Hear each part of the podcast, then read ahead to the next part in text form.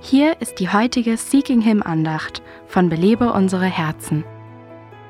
In unserer heutigen Kultur ist es nicht wirklich üblich, kleine Jungen Jesus zu nennen. Aber in gewisser Weise ist es doch üblich. Jesus ist die griechische Form des hebräischen Namens Josua, der in unserer Zeit immer noch beliebt ist. Er war auch beliebt, als Maria ihr erstes Kind so nannte. Eltern erinnerten sich an Josua, den militärischen Helden des Alten Testaments. Gott benutzte Josua als mutigen Befreier gegen feindliche Völker.